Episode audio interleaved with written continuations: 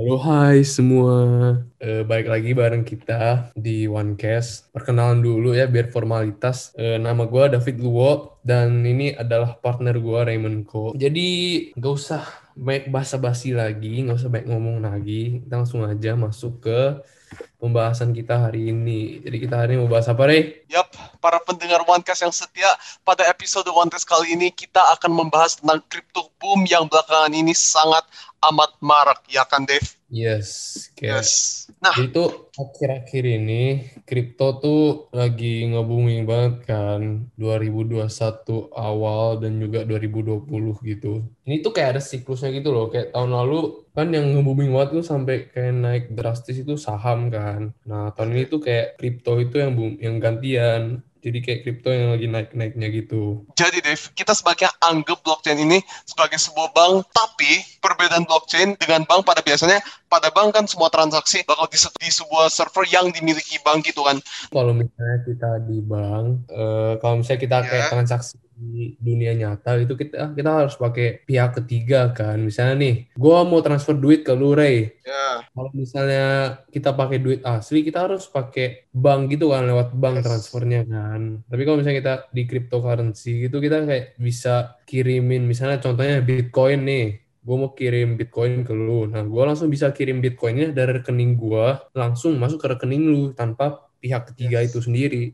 Di blockchain ini tuh, Uh, sistemnya itu kayak desentralisasi gitu kan. Jadi kayak uh, transaksi di blockchain itu kan transaksinya sifatnya terbuka ya, gitu kan. Transaksinya jadi sifat kayak terbuka. Data-data user pada transaksi itu akan dirahasiakan supaya orang nggak tahu si A transfer ke B contohnya. Iya, benar ya. banget. Jadi intinya blockchain itu sebuah sistem transaksi dari orang langsung ke orangnya itu tanpa melalui pihak ketiga. Misalnya nih, gue transfer duit ke lu kan lewat bank kan, otomatis orang lain nggak tahu dong kalau misalnya gue transfer duit ke lu lewat bank itu kan, yes. karena kan yang punya bukti transfernya cuma kita berdua kan, Ray. Ya benar, Dev. Nah, tapi kalau misalnya lewat sistem blockchain ini, orang-orang tuh bisa lihat kita tuh transfer ke siapa. Jadi kayak ada istilahnya tuh nomor rekeningnya gitulah, nomor rekening gue transfer ke nomor rekening lu. Tapi mereka tuh cuma bisa lihat angka dari nomor rekening, terus istilahnya jumlah transferan kita ke nomor rekening satu ke yang lain gitu deh. Hmm. Uh, Dave, ya. bisakah uh, lu jelasin ke para pendengar apa itu cryptocurrency? Bisa banget dong, Ray. Mata uang digital yang dipakai buat transaksi virtual gitu di internet. Jadi tuh mata uang ini nggak ada bentuk fisiknya. Kalau misalnya kita duit gitu kan, sekarang kita ada kayak eh, bentuk duit. fisik. Duit. Betul. Kayak seratus ribu, dua puluh ribu. Tapi kalau misalnya cryptocurrency ini, itu tuh nggak ada bentuk fisiknya. Jadi kayak duit yang berbasis internet gitulah. Mm. Nah, tuh eh, cryptocurrency ini tuh eh, ditemuinnya tuh waktu tahun dua ribu sembilan. Ditemuinnya itu oleh sama kayak satu grup orang yang diketu yang diketuain sama si eh, namanya itu Satoshi Nakamoto. Sato, eh, setelah kayak satu tahunan gitu, Satoshi ini kasih eh, kontrol perusahaannya ke seseorang yang bernama Gavin Anderson. Terus Dave, Gavin Anderson sampai sekarang masih jadi lead developer Bitcoin ini. Jadi masih aktif dalam mendevelop Bitcoin ini sampai sekarang. Cryptocurrency itu ada banyak. Yang paling terkenal sekarang itu namanya Bitcoin. Si Bitcoin ini, ini tuh kayak yang paling terkenalnya. Contohnya air mineral, paling terkenal Aqua. Si Bitcoin ini jadi Aquanya. Terus kalau misalnya kayak Ethereum lah, Binance. Kayak air minum, cairan Aqua gitu. Nestle, Le Mineral, Fit, yeah, dan lain-lain gitu. Habis itu, kenapa sih ini cryptocurrency itu bisa nge-booming banget gitu hmm, akhir-akhir ini. Pertama-tama gini, Dev. Sebenarnya proses kita nyari Bitcoin pada masa berteknologi ini sangat-sangat gampang. Salah satu syarat kita perlukan untuk nyari Bitcoin itu cuman perlu komputer, Dev. Pas masa-masa COVID gini, bakal banyak orang yang melakukan aktivitas mining buat mencari Bitcoin gitu. Oh. Makanya Bitcoin bisa mainstream. Mainstream banget. Hmm. Jadi mining itu kita pakai gabungin-gabungin kayak code-code-nya gitu. Hmm. Nanti si minernya nih dapat koin itu sendiri yang harganya tuh hmm. mahal gitu. Koinnya. Hmm. Nanti si minernya tuh bisa jual ke orang-orang gitu lewat app tempat orang-orang tuh jual beli Bitcoin. Orang-orang tuh beli Bitcoin trading-trading gitu. Kemarin kita omong-omong tentang harga harga sebiji Bitcoin itu kira-kira berapa ya, Dev? Harga sebiji Bitcoin sekarang ya, kalau bisa hmm. sekarang tuh udah sekitar delapan ratus sampai sembilan ratus jutaan. Nah, dulu tuh padahal ya dulu waktu pertama kali Bitcoin ini rilis, harga Bitcoin tuh kayak ya nggak ada apa-apanya. Habis itu di tahun dua ribu dua puluh satu juga harga Bitcoin naik lagi dua kali lipat dari dua puluh sembilan ribu dolar ke lima puluh tujuh ribu dolar.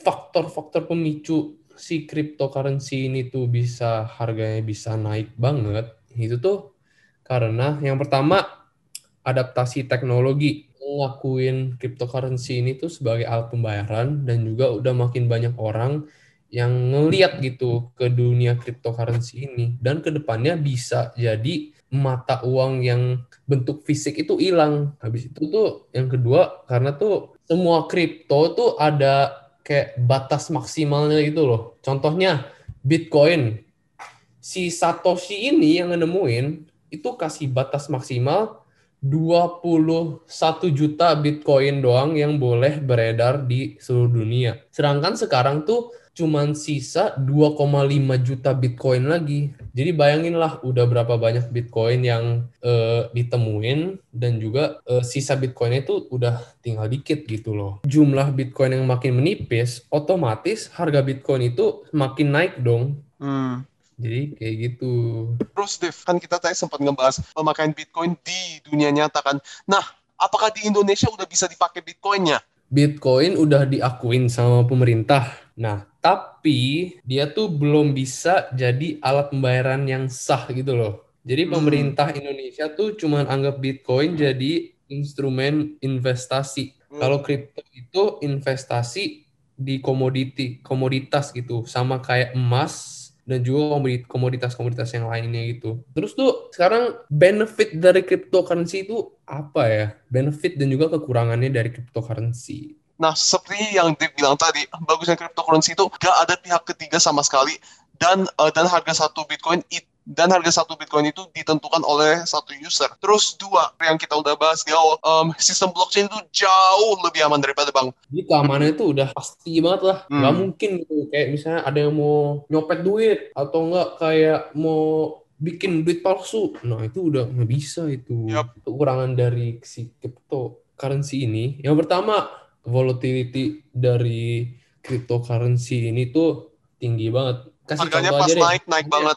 Harganya ya, pas turun, turun ini, banget. Jadi ya resikonya sih tinggi banget sih menurut gue. Hmm, iya sih. Ya, gak ada ya? Ya betul deh. Nah, habis itu yang kedua, yang terakhir nih. Yeah. Siapa tahu gitu kan mereka pada denger podcast kita, mereka jadi mau cobain nih. Wah, betul. Ya. Mana sih Ren caranya kita jual beli cryptocurrency kalau misalnya di Indonesia? Seperti yang tadi kita udah bahas, kita jika contoh nih Dev, gue pengen beli satu Bitcoin dari lu. Gue istilahnya bakal lewat blockchain kasih lu duit buat kira-kira harga satu blockchain. Kan, Bitcoin kali. Iya Bitcoin. Block. Terus habis gue transfer duitnya ke David, David bakal kasih Bitcoinnya ke gue. Paling simpelnya begitu David. Omong-omong soal aplikasi-aplikasi yang yang tadi gue sempat bilangin kepada para pendengar, ada aplikasi apa aja buat trading-trading Bitcoin dan crypto lain? Nah sebenarnya tuh buat aplikasi buat trading trade. Buat jual beli sama buat trading Bitcoin atau nggak buat mau investasi Bitcoin juga itu tuh ada banyak banget. Tapi kalau misalnya di Indonesia kita bisa pakai beberapa contoh dari aplikasi yang gua sebutin. Yang pertama ada yang paling terkenal tuh Indodax, hmm. terus ada Toko Kripto tadi, terus ada rekeningku dot com dan juga lain-lain. Intinya banyak lah. Cryptocurrency itu kesimpulannya mata uang digital yang bisa kedepannya tuh jadi alat transaksi kita dalam sehari-hari.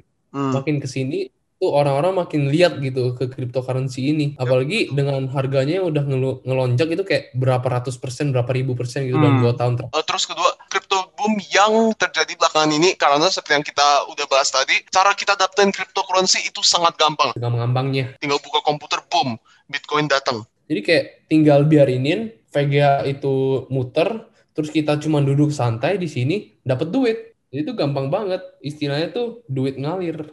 Kita udah bahas pa- banyak banget tentang tadi, tentang crypto boom, cryptocurrency, hmm. blockchain, dan lain-lain. Jadi ya kalau misalnya di antara kalian gitu ada yang mau coba-coba buat beli kripto kayak Bitcoin lah atau Ethereum gitu-gitu kan, hmm. bisa langsung aja dicoba pakai app-app yang tadi gue udah jelasin ya. Oh ya, disclaimer on ya guys ya. Uh, jadi segala kerugian dan keuntungan, jadi kalian yang tanggung. Jadi ini merupakan ajakan buat membeli cryptocurrency, cuma merupakan sebuah pengetahuan gitu ya buat kalian. Mm. Jadi kalau misalkan mau coba boleh, nggak mau coba juga nggak apa-apa gitu kan.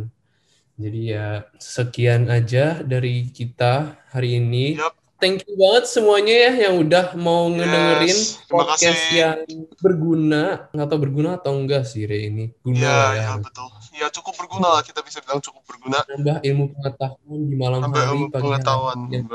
Oh. Jadi, jadi segitu aja dari kita berdua. Hmm. Gua dan gua, partner gua Raymond Ko. Kita pamit. Kita pamit.